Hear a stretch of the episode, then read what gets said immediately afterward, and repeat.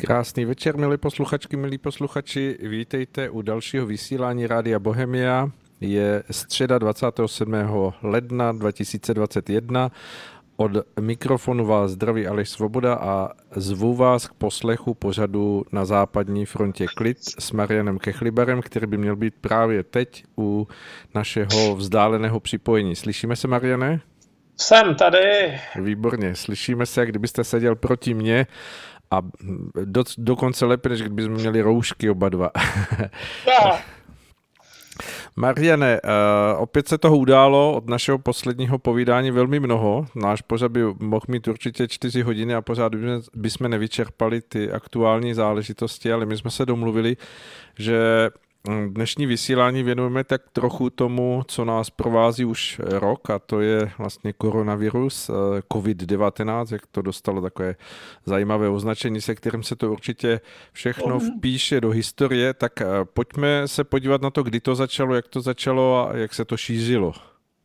Myslím, že by bylo dobré se k tomu vrátit aspoň na začátku našeho povídání, protože je to zhruba rok od doby, co se začaly šířit řekněme, vážnější zprávy z Číny, kdy ze začátku člověk musel uh, tak různě vyhledávat informace o tom, co se děje na nějakém čínském chatu, protože, protože uh, nevěděl, co se, jestli se to bude šířit mimo Čínu nebo ne. Pronikali skrz různé kanály, mimo jiné hongkongské, zprávy ven. Teď člověk nevěděl z těch eh, videí a z těch textů úplně přesně, co se děje, protože málo kdo umí čínsky tak, aby, aby se vyznal v takové zprávě, já teda určitě ne, tak jsem se musel spolehat na překlady, že? Ano. A navíc nevíte úplně přesně, kdo to vydal, proč to vydal. Čínské čínský internet nepatří k těm místům, kde by se úplně volně hýbaly informace.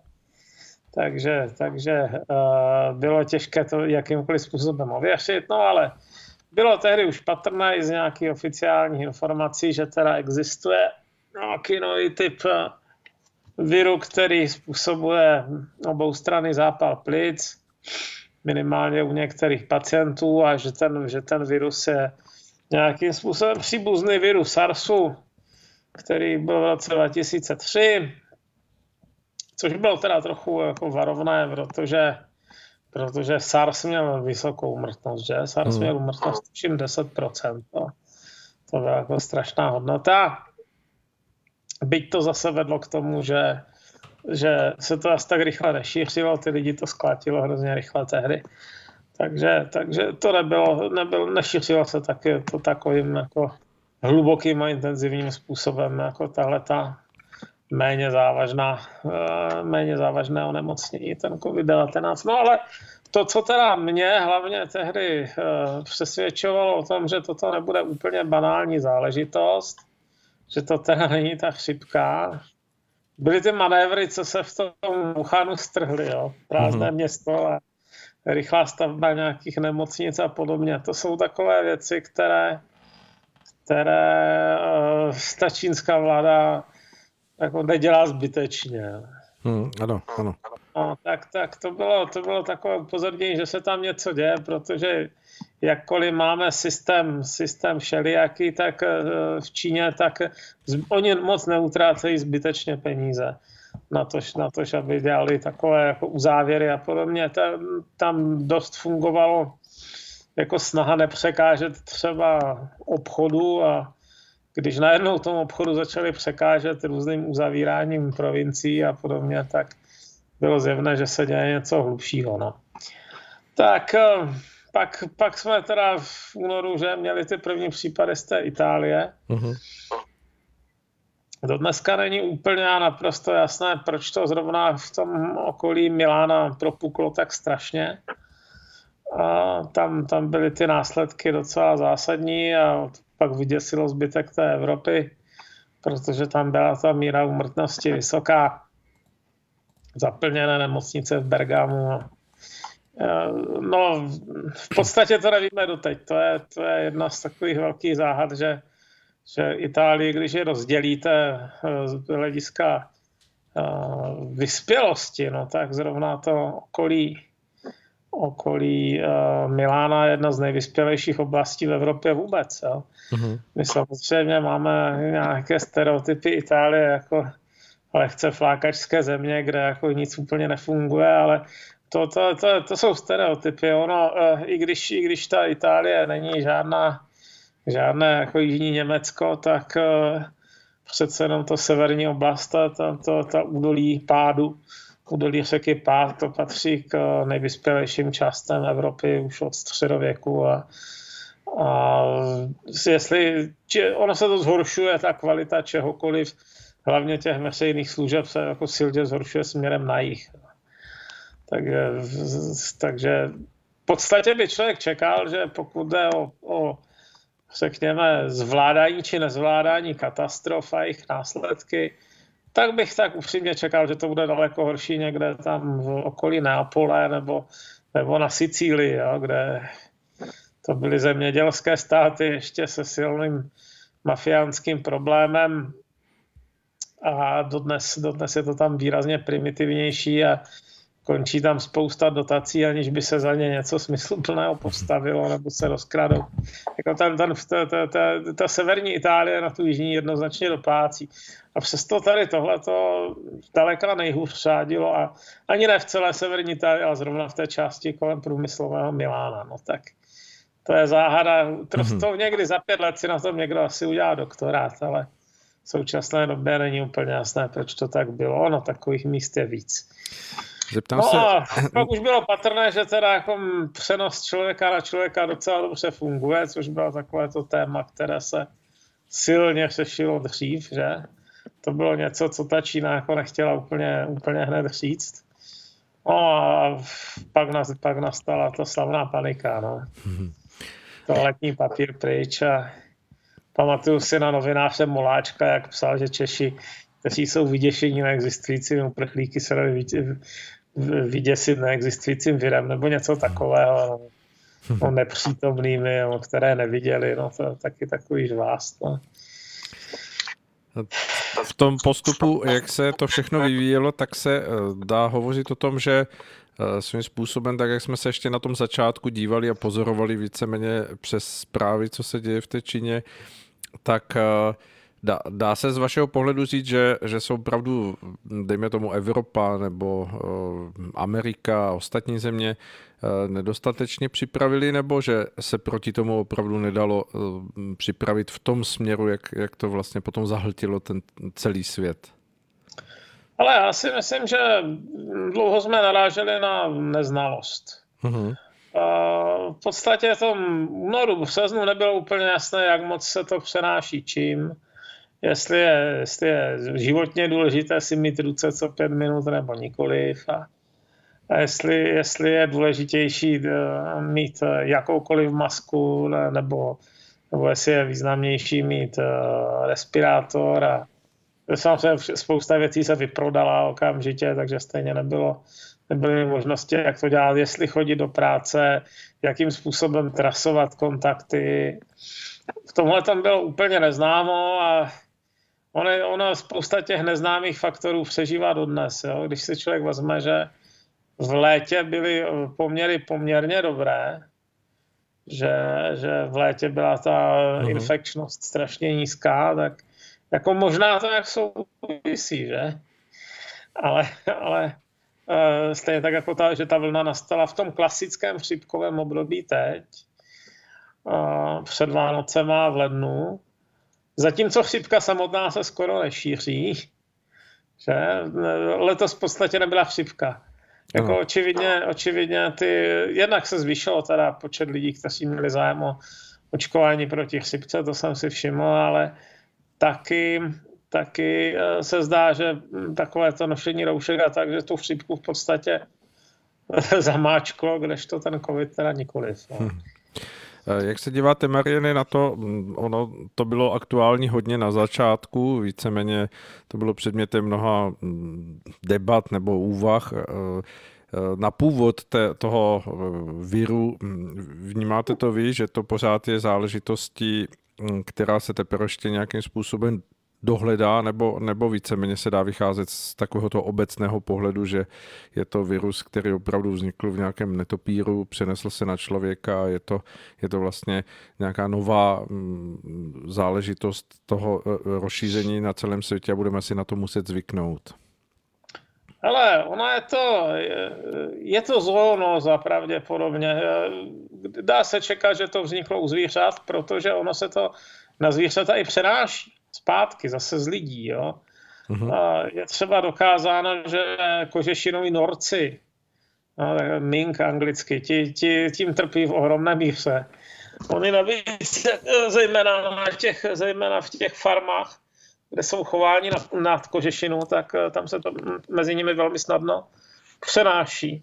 Chytají to od lidí, přenášejí to zpátky na lidi ale zdá se, že i divocí norci, teda jsou vůči tomu citliví, no tak ono by bylo divu, kdyby ne, když je to skoro ten samý druh, jenom se jako malinko lišící vyšlechtěním. Uh, jsou na to citlivé fretky, ty jsou ty obecně rády, no rády, snadno chytají uh, takovéhle infekční choroby od lidí. To znamená, že existuje možnost, že vznikne nějaký rezervoár v divočině, jo, mezi divokými zvířaty a to teda bude extra těžké se to zbavit.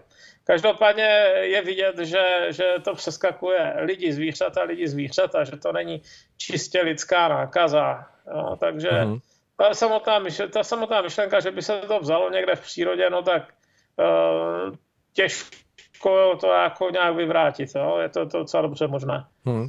Málo který virus se přenáší čistě mezi lidma.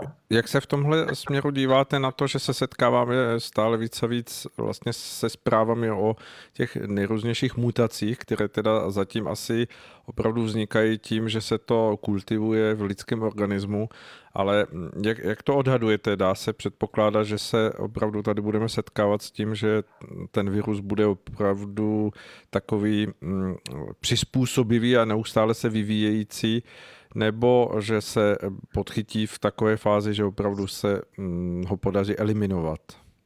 Ale já nejsem virolog, já tak můžu zhruba říct, co jsem pochytil od lidí, kteří se tím zabývají celoživotně.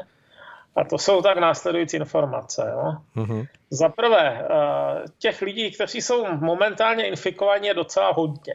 Jo. Nějaké prostě desítky milionů minimálně. Spousta z nich to má nějak bezpříznakově, ale zdaleka ne všichni. A, a to, každé to lidské tělo infikovaného člověka vlastně vyrábí další a další kopie. Jo.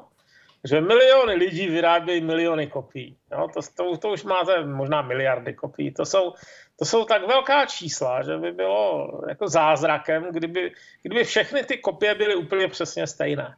Mm-hmm. Příroda zase takhle dokonalá není. Oni, ty, oni sice ty viry, zrovna tenhle ten virus má nějaké prostředky, jakými se snaží si zajistit, zajistit eh, jakou takovou zvěrnost kopie, ale, eh, ale nepodaří se to vždycky. No a to znamená, že nějaké, nějaké mutace jako nutně vznikat budou. Jo. To je, stejně jako lidstvo není homogenní, máme prostě černé oči, modré oči, šedé oči, hnědé oči a kdo, kdo ví kolik barev a dožíváme se různého věku a, a dlouhé prsty, krátké prsty, jo, tak, tak stejně tak se budou nastávat nějaké odlišnosti u, u těch virů. A samozřejmě většina, jako většina mutací je údajně jako minimálně, minimálně neužitečných, ne škodlivých. Jo. Ale čas od času se trefí nějaká, která je, řekněme, užitečná pro ten virus. Třeba, že, že mu umožňuje se šířit s nás, a to je třeba případ té, té která byla detekována v Kentu. No. Uh-huh. Ano, to je, to je takové jako pro dobrotu na žebrotu. Angličani e, analyzují strašně moc eh, těch zachycených vzorků geneticky No tak na to přišli první, no, ale není jisté, že to vzniklo u, u nich. no. ano. Mhm. Ten Kent zrovna, to je, to je samozřejmě jedna z, to je, to je oblast, eh, která je jedna z nejblíž eh, Evropě, to je místo, kde křižovatka, jo, cestovní. Takže, takže to tam klidně mohl dovlézt někdo jiný, ale našli to, našli to Britové, tak, tak už je to jejich. No. No, takže ano, může se to stát a pak je to ještě jedna věc. My máme jako, no lidstvo má relativně dost dneska lidí, kteří třeba jsou po transplantacích a tak a, a mají oslabenou imunitu. Ano. Nebo dokonce umyslně utlumovanou, že když dáte někomu cizí orgán, tak jako to tělo to se ho snaží odstrčit. Ono pozná, že není jeho, jo, že je to cizí tkáň a většinou se snaží nějakým způsobem se jí zbavit. To je nebezpečné, tomu se říká graft host disease a, a to se musí pak dělat tak, že tomu člověku tlumíte imunitu, no ale pak eh, mu hrozí eh, třeba to, že se stane jako infikovaný ne na týden nebo na deset dní, jak je to běžné u těch toho covidu, ale že, že se mu to potáhne několik měsíců a třeba je jako bez velkých problémů, ale že, že furt prostě bude, bude infikovaný a pak samozřejmě může vzniknout ty mutace s nás, že? No, no, takže asi takhle. V, v té souvislosti s těmi mutacemi eh, samozřejmě ještě se mi nabízí otázka před písničkou, eh, kterou už máme připravenou. Jak vidíte ten názor vlastně vakcinování společnosti a jestli by nebylo lepší vydat se spíš tou cestou, která se možná teď tak trochu i potvrzuje, že, že mm, spíše než eh, vakcinace jako v plošném měřítku právě i s ohledem na ty možné mutace a vývoj toho viru, jestli nehledat cestu léku, eh, toho, to znamená léčiva, že člověk onemocní a začne užívat lék, který ten virus oslabí v tom organismu až teprve při nakažení. Ale já si myslím, že to nejde jedno proti druhému. Že to, je, to jsou věci, to je jako řešit eh, otázku, jestli je lepší eh, stavět železnice nebo, nebo námořní přístavy, jo? ale ono to nějakým způsobem spolupracuje. Ta železnice naloží ty, ty, uh, ty kontejnery z té lodi a rozveze do vnitrozemí a naopak. Jo? To, ne, to nejsou navzájem konkurenční věci, to jsou věci, které se doplňují. No hmm. tak eh, eh, ano, poslední dobou teda víme trošku víc o tom, jakým způsobem se starat o ty pacienty v nemocnici. Vznikají nějaké pokusy s eh, antivirotiky a, a s látkami, které by měly nějakým způsobem zlehčit průběh. No tak doufáme, že to vyjde, no. že, že, protože, protože skutečně se nedá vyloučit, že třeba vznikne nějaká varianta, vůči které to očkování nebude tolik účinné, jo, neříkám vůbec, ale jako může být míň nebo něco takového, to, to se v budoucnu může stát, to je, to, to do budoucna nikdo neví, protože nikdo nemáme žádný, žádný jako orákulum, které by nám to říkalo, co se přesně stane za rok, za dva. No a v takovém případě samozřejmě žádoucí to nějakým způsobem uh, řešit hned. No. I u, u těch lidí, kteří měli tu smůlu, že se nakazili. Hmm. A teď eh, mám pro vás, Marian, otázku na tělo. Chystáte se nechat dovočkovat nebo ne? Chystám se nechat očkovat, ale bezprostředně to nepotřebuju, protože jsem tu potvoru koncem prosince chytil. Aha. neměl, jsem, neměl jsem nějak těžký průběh, jako měl jsem, měl jsem eh, v podstatě jeden den teda hodně prudké horečky, takové jako zimnice a, a, a, a vedro a to bylo tak 35 a 30 hodin. Trvalo to díl než pak asi čtyři dny teda betonové uh, rýmy, takové, že jsem fakt pocit, že mě někdo vylil nos betonem. A potom už to v celku vstoupilo až na to, že teda nějaké srdeční arytmy, a tak ty se podařilo skrotit. No. Hmm. Zpětně teda dokázáno, dokázáno protilátkami, že to přece jenom bylo ono. No. Takže byl jste na testu protilátek, ano? Já jsem na testu protilátek, no, nebyl, byl, byl mírně pozitivní, takže jako jsou tam, ale, ale není nějaké masivní množství. Ale měl bych teď stejně být nějakou dobu, pár měsíců minimálně asi imunní, no, tak. Hmm. Dobře. Tak na to poléhám. ne, samozřejmě, já dávám pozor, jako když chodím ven a podobně, já nevím, od koho jsem to mohl dostat, jo, kde, ale, ale samozřejmě těžké jako se uhlídat všecko a všude to. Hmm. No, až na mě bude sada, tak se nechám od, uh, naočkovat. Já už třeba i znám pár zdravotníků, kteří to mají za sebou a nikomu to teda nic neudělalo. Hmm. Dobrá, Mariane, dáme si skladbu a budeme pokračovat za chviličku. Určitě. Tak, nám dozněla tak trochu tematická skladba. Já se zeptám, jestli... to, jestli... to se vám povedlo, no, to musím poznat. jestli mám Mariana napřímo, ale slyším, že ano. Ještě k tomu našemu předchozímu povídání před eh, písničkou. Chtěl jsem se zeptat, jak se díváte na to, že jsou lidé, kteří třeba očkování odmítají a mm, tvrdí, že, že vlastně to přirozené promoření pro ně bude lepší nebo vůbec pro celou společnost. Jak se díváte na tuto otázku? Mně přijde, že toto je jako trochu moderní tmářství, jo. Hmm. Uh, já vůbec, já upřímně nechápu jako antivax. To je, to je hnutí, které jako částečně odstartoval ten Andrew Wakefield eh, článkem, který byl podle všeho úplně, úplně mimo a, a, a já jako člověk, který mám rád vědu, tak jako tady, tady fakt k tomu nenacházím základ. Uh-huh. Myslím, že je to částečně dáno tím, že došlo k takové generační výměně, že už si nepamatujeme, co, jak vypadaly ty, ty vlny těch infekčních chorob ještě tak eh, před 100 lety.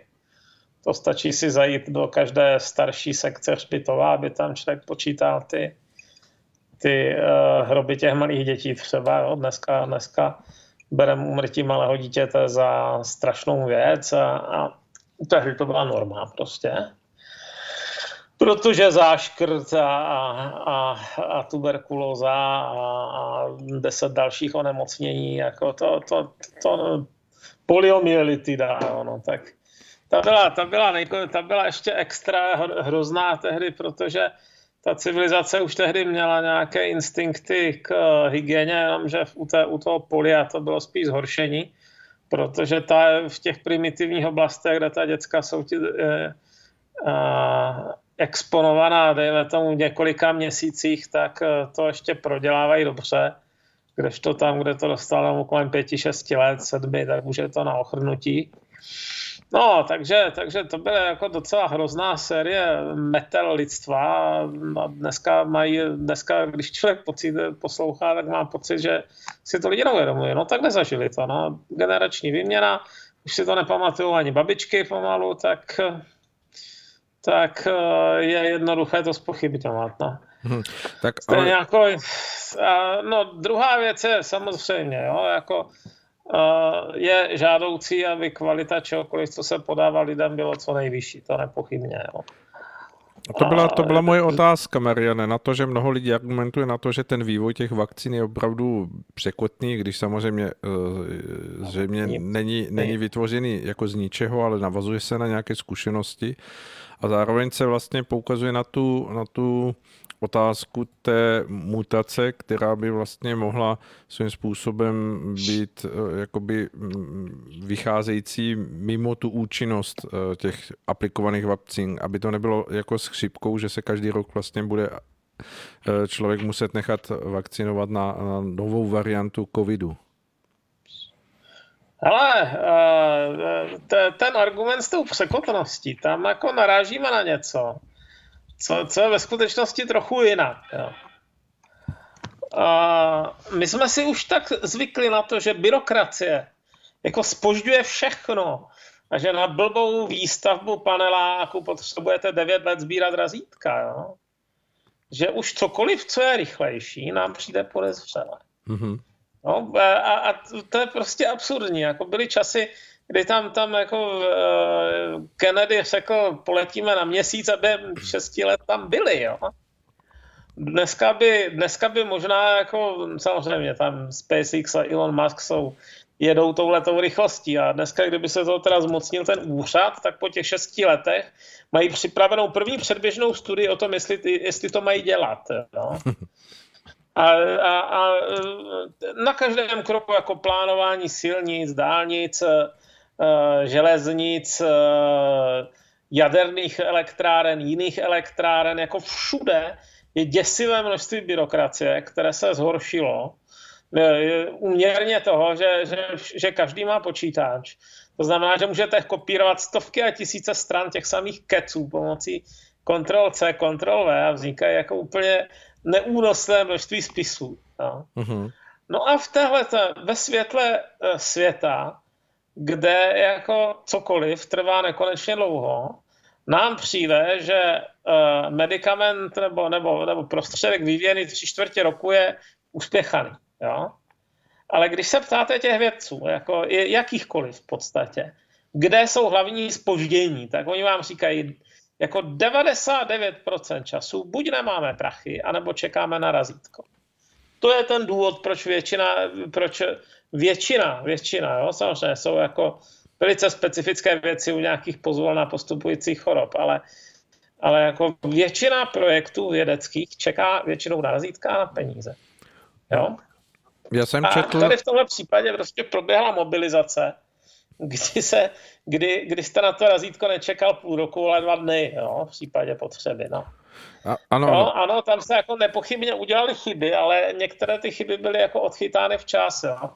Když se třeba podíváte na, na studio, na, na, na ty první zprávy ta AstraZeneca, tam je, tam je známo, že tam udělali nějaké chyby a že třeba nějaké lidi jako očkovali jiným, jiný, jinýma dávkama zkusmu, než měli. Jo. Uh-huh. Ale uh, jako hned se na to přišlo, bylo to nějak vyhodnoceno a, a uh, zatím nevidím nic, co by mě vedlo k názoru, že bych z toho měl mít strach. Jo. Uh-huh. Ano, zalezete na internet, tak neustále tam někdo káže, že vám potom jako uh, vylezou jako tisíc pekelných nemocí, ale já tomu nevěřím. No.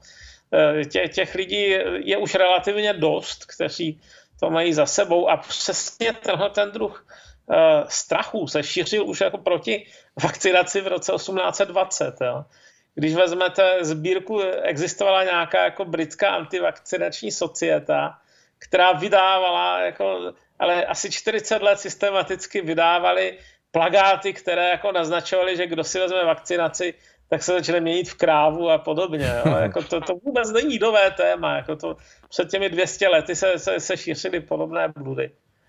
A zatím teda jako těch následků nějaké dramatické nejsou. No tak někdo má občas horečku, jako něk, někomu, někdo si lehne s nějakým krátkým, krátkou nevolností, ale jako, že by tady lidi padali jako mouchy nebo v Izraeli, kde už máte naočkovaných kolik? Kolik je v Izraeli naočkovaná? Skoro polovina populace, ne? Velké množství, no. no. To by bylo kurňa vidět, jo. Tak jako jediné, co, co, co je ještě plauzibilní, řekněme, co se nedá vyloučit, je nějaký jako efekt za dlouho. Jo. To se samozřejmě vyloučit nedá, to se z principu vyloučit nedá, no ale není to nic běžného, jako ani v minulých, minulých uh, situacích. To je spíš otázka, samozřejmě, ano, může se stát, může se stát, že, že ta vakcína jako zabírá teď a že nemusí zabírat za nějakou variantu na rok. Za rok. No, sam jste řekl, jasně, chřipka má, každý rok se dělá nová vakcína na chřipku, že? Uh-huh. Uh, ona mimochodem kvůli tomu, přesně kvůli tomu svého času upravili i pravidla, Eh, kterými se testuje. Jo? Když se podíváte, tak eh, fungování testů na, na, na nových vakcín na chřipku je jednodušší než u mnoha jiných vakcín. Jo? Dělají se ty Dělají se taky ty uh, klinické pokusy, tě, tě, tě, to klinické testování, ale v o něco menším a rychlejším rozsahu. Um, uh, teď ty viry jsou jiné, uh, mění se Eh, virus, virus koronavirus se mění pomalej, pokud je mi známo, pokud je mi známo. Může se to stát. Na druhou stranu, eh, ta mRNA technologie, na které je založený Pfizer i Moderna, tak, eh, tak umožňuje relativně rychlou změnu.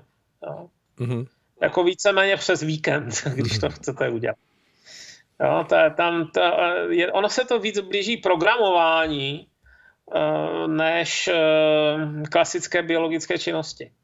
No, ty klasické vakcíny, které eh, jsou běžně založeny na hledání nějakého oslabeného viru, tak to jako může docela trvat. Když vezmete teda nějakou, nějaký ten kmen, nějaký ten strain, a pak se z něj snažíte udělat něco, co je už dostatečně slabé na to, aby to neohrožovalo pacienta a přitom to ještě bylo účinné to může trvat, jo? To, to se vám nemusí povést druhý den, ale u té mRNA, kde máte vlastně, kde znáte přesně jako ten, ten protein, vůči kterému chcete něco nasadit, nebo té, který chcete vyrábět, no tak eh, tam to v zásadě jako zadáte do programu a vyleze, vyleze přesně jako ta hodnota mRNA, která má. Jo? To, je, to je místo, ve které, se, ve které prorostla počítačová technika, biologie, čili tam úprava, úprava není takový problém. Problém by byl zase to nasadit miliardám lidí, že? To, uh-huh. ta logistika.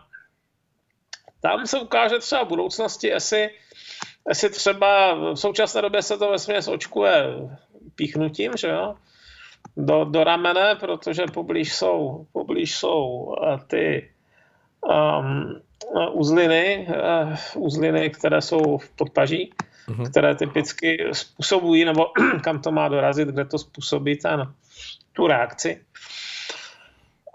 No ale jsou i firmy, které se snaží najít nějaké, nějaké formy vakcíny, které by se třeba daly jenom kapat do nosu. Ne? No tak to by samozřejmě bylo jako řádově jednodušší, že? Aplikovat u lidí, no. Hmm. Tak uvidíme, jestli se to povede. No. Mm, právě jsem mm, se vám snažil nějak vstoupit do toho povídání, ale jste na to odpověděl, že to zkrácení vlastně bylo na úkor nějakých klinických studií, které bývají u vakcin jako daleko delší, jestli to právě není nějaké slabé místo, ale vy jste říkal, že že no, vlastně to teprve se ukáže asi v průběhu času. Vy můžete obecně, jako ta klinická studie nemusí být super dlouhá, jo? To, co vám jde, eh, jde vám o to, jedna z věcí, na kterou se naráží, je to, že eh, většinou u klinických studií je jako nějaké omezené množství peněz na to nabrat lidi. Jo? Uh-huh. Že máte třeba, já nevím, pět tisíc lidí. No tak můžete zvýšit hodnotu té studie, když máte peníze, tím, že jich naberete ne pět tisíc, ale třeba třicet tisíc. Jo, to je jako velmi významné, velmi významné Eh, vylepšení. Čím více lidí eh, eh, máte zapojené do toho testování, tím silnější výsledek. Zejména dneska vzhledem k tomu, že tady jde o naprosto globální pandemii, tak musíte do toho zapojit různé skupiny obyvatel. Jo? Černochy, Východoaziaty, Indiány, pokud to jde, protože nikdo dopředu nemůže s jistotou říct, že to, co zabí, zabírá na jedno etnikum, bude zabírat všude. Uh-huh. Ano. Druhá věc, na co se naráží u, řekněme, méně častých onemocnění. Dobře, no tak máte dvě skupiny, typicky, typicky double blind test. Jedna teda podáte to léčivo a testované, e, nebo vakcínu, a druhá, druhá má placebo, že? Ale teď vy musíte posoudit, jako kolik těch lidí onemocní v té a v oné skupině, abyste srovnali účinnost. Jenomže to znamená, že ta, ta, ta, ta nemoc jako musí obíhat. Jo? Ano, ano. Na tomhle svého času vlastně skončil, nemýlím se, vývoj e, vakcíny proti SARSu-1, protože ta, ta choroba vymřela. Jo? Najednou už nebylo na čem srovnávat, prostě nebyla nějaké jako divoké šíření v populaci, kdybyste mohli říct, tak tady z téhle tisícovky lidí lehlo 100 a tady z těchto jenom 21, takže jako ten rozdíl je, ten, ten rozdíl tam je, jo? protože nedostal to ani tam, ani tam nikdo. Uh-huh. No tak pak už nemůžete posoudit, posoudit jak je to uh, účinné. Pak byste mohl udělat něco, čemu se říká, uh, tuším, uh, challenge, čili jakoby vystavit cíleně ty dobrovolníky dotyčnému patogenu No, ale to je teda, to se dělá extrémně nerado poslední dobou. Hmm. Já si myslím, že tohle v případě, já si nejsem jistý, si to v případě covidu udělali vůbec. Dokonce ani, ani u mladých dobrovolníků si myslím, že se tohle to nedělalo. No. Hmm. Tohle to by museli schválit jako nějaké vysoké autority a ve směs pokud vím, tak se, tak se do toho nikomu nechtělo. Jo? To by samozřejmě jako, z toho byste měl tvrdá data, ale možná za cenu nějakých umrtí. Jo? takže, takže do toho se nikomu nějak zvlášť nechce to podepsat. Tak asi v tom nezbývá, než čekat, jak se to všechno vyvine, eh, protože těžko, těžko teď odhadovat, jak za, za prvé bude účinná ta vakcinace, jak, jakým způsobem bude dlouho držet tu odolnost toho organismu a zejména i to, jestli se opravdu, jak jste i zmiňoval, v, dlouho, v dlouhodobějším horizontu neukáže nějaké negativa, která teď samozřejmě v tom krátkém čase není možné je jako postřehnout. Ale to nemůžeme vědět, ale běžně se to nestává. E, nějaké údaje už máme z Izraele, který je nejproočkovanější. Tam vypadá, že je, že je pokles hospitalizací docela významný. Jako není to stoprocentní, ale je to, je, to, je to významný ten pokles hospitalizací. protože oni samozřejmě začali teda jako u lidí na, nejdřív na 80 let, pak to rychle brali 70, 60 a tak dál. A ono to nějakou chvíli nabíhá, ten účinek. To, že vás píchnou, to neznamená, že o pět minut později jste odolný, že to tělo tu vakcínu teda jako nějak vstřebá a začne si vyvíjet tu reakci a ta reakce nějakou dobu trvá, je to součást, i tušíme, jak dlouho, že dejme tomu kolem deseti dnů, jo, že to po těch deseti dnech už bývá ta reakce adekvátní, ale, ale ne o moc dřív. Jo. To je součástí, kdy, když, vezmete, když vezmete ty materiály, které zveřejnily ty firmy, tak tam ve směs najdete tyhle ty informace. Mm-hmm.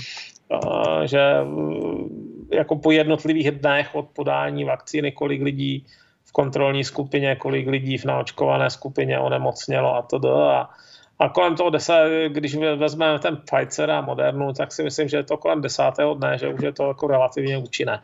To, no, te, teď, teď mi neberte úplně slovo, jestli je to devátý den nebo jedenáctý den, jo? ale je to, je to, není to hned, je to zhruba po týdnu a něco. No. Hmm.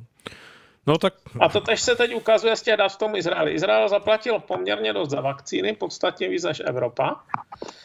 Je to jeden z důvodů, eh, proč si dokázali zajistit eh, takové přednostní, přednostní zásobování.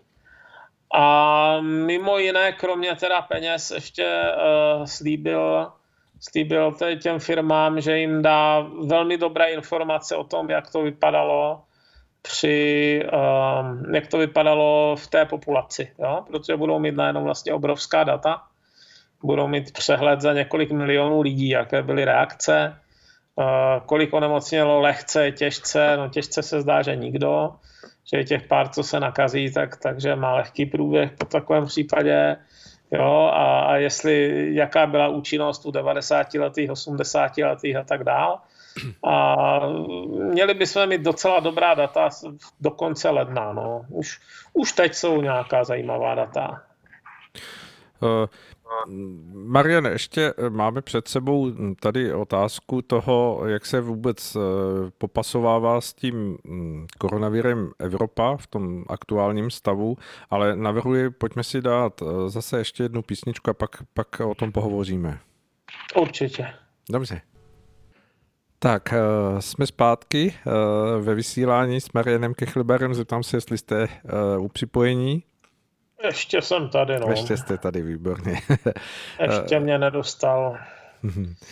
Mariane, eh, jeden z nástrojů, který samozřejmě používá společnost, je takzvaná vlastně omezená hm, pohyblivost obyvatel, nebo jak se to nazývá anglicky lockdown, uzavírání společnosti. Eh, děje se to asi v různých intenzitách ve všech zemích okolo nás i u nás a samozřejmě po tom roce už mnoha lidem dochází trpělivost a ukazuje se to i v takových zemích, jako je třeba Nizozemsko a v dalších, tak eh, pojďme se na to podívat, co, co zatím je a co si vlastně z toho dát odvodit i do blízké doby. No, existuje takový anglický pojem lockdown fatigue, únava se z lockdownu, uh-huh. která znamená, že lidi eh, po nějaké, jako první, dejme tomu dny, možná i pár týdnů to snášejí dobře a potom začínají hledat cestičky, jak to obcházet. Jo. A je nápadné, že tenhle ten jev jako nastal ve strašně moc místech. Nastal, někde dochází až k takovým násilnostem, jako teď došlo právě v Nizozemí, tam je už několik nocí nepokojů a teď jako zdaleka to není jenom imigrantská mládež. Jo. Mm-hmm. Já jsem pátral potom, jestli teda v tomhle případě mladíci znamená teda uh, imigrantská mládež, ale zdaleka to nejsou jenom oni. Jo. Třeba Významné problémy jsou, byly třeba v městečku Urk, které je jako velmi přísně evangelické. To je takové to, to, to v, Nizozemí je, v Nizozemí je něco, čemu se říká uh, biblický pás, mm-hmm. stejně jako v Americe. A tam jsou místa, kde v zásadě jako podle objev, třeba podle oblečení obyvatelstva, jako kdybyste se propadli do toho 17. století, jo, takové ty, ty, ty, ty klasické obrazy těch žen v těch, v, tom, v těch černých kápích a podobně, mm-hmm. tak uh, taková míst tam není úplně málo. Je to takový pás táhnoucí se napříč nizozemském, který v zásadě volí jako takové, řekněme, velmi specifické strany. Jedna z nich měla donedávna ještě, si myslím, v programu to, že jako sebrat zase eh, volební právo žena, jako že, že, že to je prostě proti bohu. A uh, jedna, je, ten URK, o kterém jsem chtěl mluvit, to je jedna, jedna, jedna z takových míst. Je tam poměrně vysoká porodnost, takže dost mládeže a nevím, co se přesně stalo, ale v URKu teda nastaly veliké nepokoje v rámci téhle vlny nepokojů. Jediné, co bylo výrazné, nastaly v sobotu. Jo? Mm-hmm. V neděli byl klid. Prostě neděle je den boží, takže v Urku se nic neděje. A všude jinde byl, byly, byly nepokoje v neděli, ale Urk teda dal v neděli pokoj. Jo? Takže uh, no a nizozemská policie na to, jaksi není připravená. Tam uh, oni uh, ne, nezvládají příliš dobře uh, velké násilnosti. Takže eh, teď víceméně, kdo může, tak si eh, zabarikádovává obchody a podobně, protože se čeká, že bude další taková noc i teď a Oh, a nizozemská policie na to jak trošku hledí. Tam se zrovna rozpadla vláda, takže je tam ještě trošku politický chaos. Což teda mimochodem, to, ten rozpad té vlády, to byl, to byl taky takový zajímavý případ. To, tam, je, tam je už asi po čtvrté ministerský předseda Rute, a uh, on se snaží vést nějakou politiku, řekněme, kterou by držel, držel tam Wilderse a spol v určitých mezích ta, tu, tu, tu pravici. A uh, vyšlo najevo, že byly nějaké jako z Bulharska organizované podvody, kdy, si, kdy lidi uh, brali v Nizozemsku uh, dětské přídavky uh-huh. na děti, které tam vůbec nebyly. Jo? Ano. A ty nizozemské úřady na to zareagovaly tak, že začaly velice drsně stíhat lidi, kteří třeba uh, brali přídavky i na děti, které, na které měli nárok, ale i, i tím, že třeba udělali nějakou drobnou chybu, jo, že podepsali prostě tu žádost na jiném místě, v jiné kolonce a podobně. A asi 20 tisíc domácností nebo něco takového uh-huh. postihli s tím, že musí vracet ohromné peníze. No. Mm-hmm. Zrovna teď, jako teď v té ekonomické krizi, kdy spousta lidí jako neměla ani jisté, jisté platy a tak dál, no tak eh, strašlivý skandál položilo to vládu, eh, musí vracet spoustě lidí, protože to byly jako postižení lidi z čistě formálních důvodů, jo. Někdo přišel prostě o bydlení a podobně, takže tohle položilo vládu a, a, a zatímco vláda teda jako je v chaosu, no tak eh, ještě se pouličně, hmm. pouličně dochází k násilnostem. No. No, vy jste to zmiňoval s tou policií, že skutečně zasáhla možná řečeno ne, neadekvátně pruce, protože tam byly nějaká vodní děla a poměrně uh, takové jako praktiky, které asi uh, možná neodpovídaly tomu, tomu co, co uh, se Eh, dalo očekávat, že, že z těch demonstrací nebo z těch protestů vznikne. Jak to vidíte v tom... Kon... Halo? Jo, no je. já bych tomu něco ještě řekl. Jako no. Většinou, když, když, se, když se taková instituce usílí, uchýlí k nějaké tvrdé reakci, tak je to většinou spíš nedostatek výcviku. A Hmm. A jak to vidíte ve srovnání, že eh, toto prošlo vlastně nějakými médii tak jako bez eh, reakce a vedle toho jsou tady eh, v Rusku hm, potlačované demonstrace, o kterých víme, že jsou teď aktuální vlastně v souvislosti se vlastně hm, omezením svobody eh, pana Navalného. Jak vnímáte ten kontext toho, že, že někde se něco děje a je to v pořádku, někde se něco děje a je to eh, zásadně v nepořádku, i když je to totožné? Co mám k tomu říct? No tak jako čekáte od médií, že budou nestrama?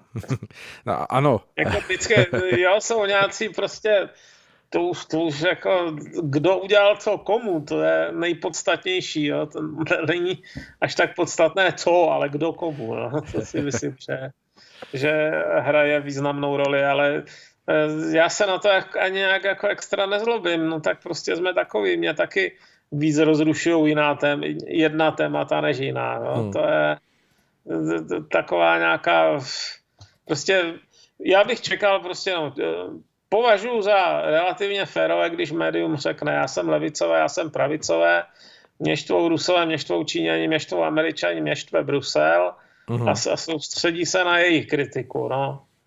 Jenom, se, jenom si teda myslím, že, že, že někdo, kdo se snaží hrát jakože děsně neutrální na všechny strany, myslím si, že to je víceméně nedosažitelné, že to je taková jako v nejlepším případě kecání si do kapsy, jo? nějaká taková sebeiluze. Hmm.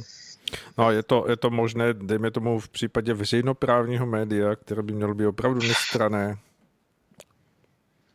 Já si nejsem jistý, k čemu ta veřejnoprávní média jakoby vůbec jsou. Ja? Jsou nějaká oficiální zdůvodnění, samozřejmě já, já je znám stejně tak jako každý jiný, ale myslím si, že je to snaha o kvadraturu kruhu.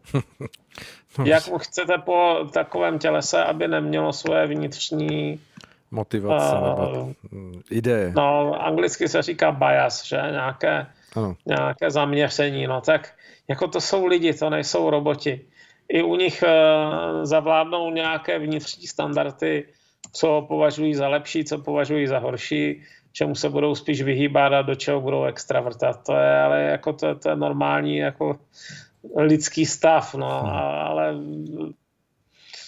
já no. si myslím, že na to, to je jediná odpověď pluralita těch médií, no, tak si každý vybere, co chce a co nechce sledovat, ne snaha vytvořit něco, co je jako teoreticky neutrální. Hmm. Asi, asi máte pravdu, že skutečně tím, že to tvoří všechno lidé, tak mají nějaké svoje vnitřní postoje, vnitřní nějaké pohledy na věc a to samozřejmě určuje, pokud mají vliv na to eh, vybírat nějaké zprávy a určitý pohled na ně, tak se to nakonec samozřejmě projeví. No. Ta tendence tam prostě bude, no, tak to je otázka, do jaké míry se jí dá bránit a jak úspěšně, jo, protože toto je něco, co nepoměříte nikterak snadno nějakou matematikou, jo, to je, to je příliš, eh, řekněme, ty, ty, ty společenské záležitosti se blbě měří, no. ne, nebudete na tom mít žádný indikátor, který vám jasně řekne. Tak možná, možná ještě tak, jak často pozvali někoho do, do spravodajství, že, ale hmm. víc ne. Tak... To jsme se teda dostali úplně někam. Vrátíme se zpátky. Přesně do místa, kde jsem se dostat nechtěl, upřímně, jo? k tomuhle se vyjadřuje každý. Ano. A, a každý má pocit, že, že z toho, že generuje v téhle směru maximální moudrost a mě se do toho z tohoto důvodu ani moc nechce zapojovat. Dobře, tak se pojďme vrátit zpátky k lockdownům a jak to vůbec vidíte, ten signál, který v tom Nizozemsku proběhl, že, a vy jste to i zmiňoval, ta únava z toho, z toho eh, vlastně omezování těch určitých eh, standardů, ať už pohybu nebo... No, ono je vidět i tady, že probíhá určitá jako eroze chutí všechno, zejména třeba u těch malopodnikatelů. Jo? Hmm. Já jsem se teď díval teda na Itálii třeba tam se pro změnu rozpadla vláda. Ano, to, k tomu jsme se chtěli také dostat, ano. Itálie je každoroční záležitost, tam, tam zase udělali, udělal, udělal peklo v uh, koalici uh, potažmo v podporující množině politiku Matteo Renzi, bývalý premiér, no a tím pádem nastává zase nějaký, nějaká nemožnost, nemožnost koordinovat, koordinovat na celostátní úrovni, tak eh, v situaci, kdy ta vláda de facto nefunguje nebo je rozhádaná mezi sebou, tak, tak to dost přebírají ty provincie a teď je patrné, že některé ty provincie jako nevymáhají jo, ta pravidla. Mm-hmm. Já jsem se teď díval třeba, že jako v, v, v Neapoli a v okolí už to zdaleka není tak sešněrované, jak by správně mělo být nebo jak by podle, podle jejich aktuálních znění nařízení a tak mělo být, jo, že se začínají otvírat různé podniky a tak dále. No, tak uvidíme, jaký to bude mít efekt v souvislosti s tím, že je ta britská varianta, ale, ale jako je vidět, že nějaká taková jako eroze chutí e, poslouchat jako tu je, no, tak v té, v té Evropě. Tak uh, uvidíme, jestli se bude nějak prohlubovat, nebo jestli někdo naopak Eh, proti tomu zasáhne, no tak eh, asi to bude stát od státu jiné. Tady třeba v České republice zatím vidíme, že, že jako masivně ten jev nenastal, jo? že někdo otevře, přijdou tam ti policajti a tak dále. No, v Itálii podle všeho už je ta uh, kooperace toho obyvatelstva s tím státem nižší. No. Hmm. No asi se to bude vyvíjet uměrně tomu, jak dlouho to bude trvat ještě a jak, jak vlastně bude na tom pomyslném konci tunelu vidět světlo, pokud, pokud to opravdu bude to světlo tunelu, nebo budete ten protijedoucí rychlík. Když jsme už nakousli tu Itálii, co z toho odvozujete? Jak to vůbec v tom nějakém celku Evropy opět bude mít nějakou rezonanční vlnu, ať už jakoby do evropského rozhodování nebo toho dalšího nějakého postupování společně, eh, pokud by došlo k tomu, že se nesestaví vláda, že budou volby. Jak to vidíte vůbec? No tak, eh, to, že se nesestaví vláda, ještě neznamená, že budou volby. V Itálii sice vláda padá každý rok víceméně, ale volby většinou jsou v pravidelných termínech. Uh-huh. Parlament by musel rozpustit prezident. Prezident je Sergio Mattarella, Mattarella ví, že by vyhrála pravice, ta euroskeptická, jak to tak vypadá. No on je proti ním, takže se bude snažit to neudělat. A počkat na řádný termín, což je tuším za rok, ale možná konce za dva, no to, to bych se musel podívat. A eh, je klidně možné, že to překlepou s nějakou úřednickou vládou. Ale to, co teda považuji za relevantní eh, do budoucna, ta italská vláda se složila kvůli podmínkám čerpání těch eh, evropských fondů. EU mm, e si odsouhlasila nějaké peníze na záchranu jednotlivých, jednotlivých ekonomik. Není jako velký tajemství, že šlo. Důležitý prvek v tom byla Itálie, která je prostě už teď dost těžce zadlužená a není, není, nemá moc velký ekonomický růst, nebo neměla už posledních 20 let. Takže, takže šlo to, aby, se, aby jako její schopnost eh, hospodařit ne, nešla úplně do kolen. No jo, jenomže teď, teď jako hrozí riziko, že když se rozdělí velké množství peněz během krátké chvíle, tak, tak jedna z organizací, které o to mají velký zájem, je mafie, že? a italská mafie teda má prsty všude. A, a ten, ten Matteo Renzi, který, který teď položil de facto tu vládu, tak začal silně prosazovat, aby tam probíhala nějaká kontrola ze strany toho Evropského záchranného fondu, ESM. Jo? Mm-hmm. Jenomže tím zároveň jako zásadním způsobem skřížil dráty z tomu hnutí pěti hvězd, které tu vládu eh, z poloviny tvoří, které bylo víceméně založeno na odporu vůči tomu, aby, aby z Evropské unie nějakým způsobem kontrolovali italské hospodáření. Mm-hmm. Jo, jako pro, pro hnutí pěti hvězd je ESM symbolem eh, vlezlého ďábla, jo, abych tak řekl. Oni, oni hodně pozorovali, oni hodně pozorovali dění v v Řecku v době, kdy tam ta trojka měla rozhodující vliv vlastně na to, na to hospodaření a víceméně přísahali, že nikdy víc a nikdy jindy a že toto se teda jako v, v, v Itálii nestane, no tak pro ně to tím pádem bylo totálně nepřijatelné a, a no, nepohodli se natolik, že, že, to, že ta vláda skončila. No. Nemilím-li se, tak právě teď někdy rezignoval Giuseppe Conte, že? Ten, ten předseda. Ano, ano, ano. Uh, já jsem toho chlapíka měl docela rád, ale viděl jsem, jak chátrá v, tom, v té práci. On když tam nastupoval, někdy před dvěma a půl roky, jako, jako do, do, do čela té vlády, tak to byl takový jako mladý, svížný, uh, dobře vypadající člověk. A dneska teda vypadá zdrchaně. Hmm. Takhle normálně čil normální člověk za dva roky nezestárne to se zdá, že teda být zodpovědný za vládu, vládu italskou je daleko těžší a horší práce, než, než si člověk myslí. No. Myslíte si, že ta situace, Mariane, eh, nějakým způsobem nahraje eh, té eh, straně Liga Matteo Salviniho, nebo, nebo prostě do těch voleb nebude mít šanci zasáhnout do, do, do té situace, která se tam teď Ale vlastně... to je těžké říct. Uh, italská nejvyšší politika je jako už od starého Říma plná dramatických zvratů, bodání nožů do zad. Dneska už teda, dneska už teda chvala bohu jenom obrazně řečeno, ale tam je možné cokoliv jo, z tohohle hlediska. Určitou překážkou pro Salviniho je to, že má fakt velké ego a přitom mu tam roste významná konkurence v podobě straně Bratři Itálie, eh, Fratelli dell'Italia, které šéfuje uh, Giorgia Meloni, taková paní. A ta má, jako, jak to říci, trochu důvěryhodnější styl. Jo? Mm-hmm. Uh, Salvini se v něčem spíš podobal Trumpovi v takové té bombastičnosti na sociálních sítích a podobně. Ta Georgia Meloni je taková hladší, já nevím, jak to přesně říct. Jako přijatelnější. A, no. Já nevím, prostě, prostě jako dokáže oslovovat um, víc hroběji do mainstreamu zaseknout. Ačkoliv jsem teda přesvědčen, že jako z hlediska pravicovosti je napravo od, od Salviniho. Mm-hmm.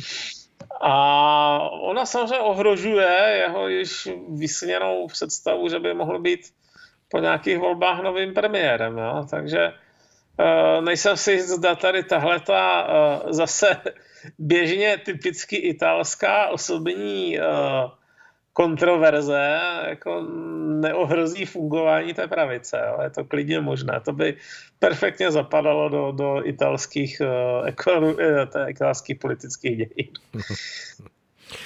Když ještě uh, úplně v rychlosti se na to podíváme, uh, co to všechno znamená, dejme tomu, pro tu ekonomickou situaci Itálie, to, že se opět vlastně tady tím zastavením chodu nějaké vlády Eh, asi zpomalí všechno to, co bylo nějak v běhu a bude se to znovu řešit.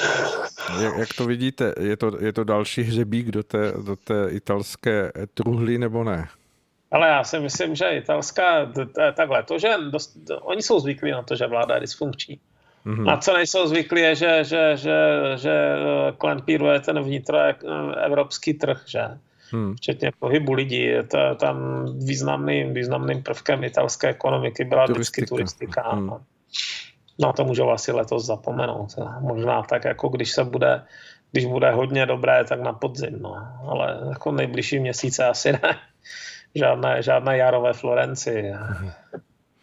Takže myslíte si, že spíš to dění v, t- v Já té politice... Já se ohrožuje spíš prostě to, že, to, že Eh, prozatím to nevypadá na žádné velké oživení. No. Hmm.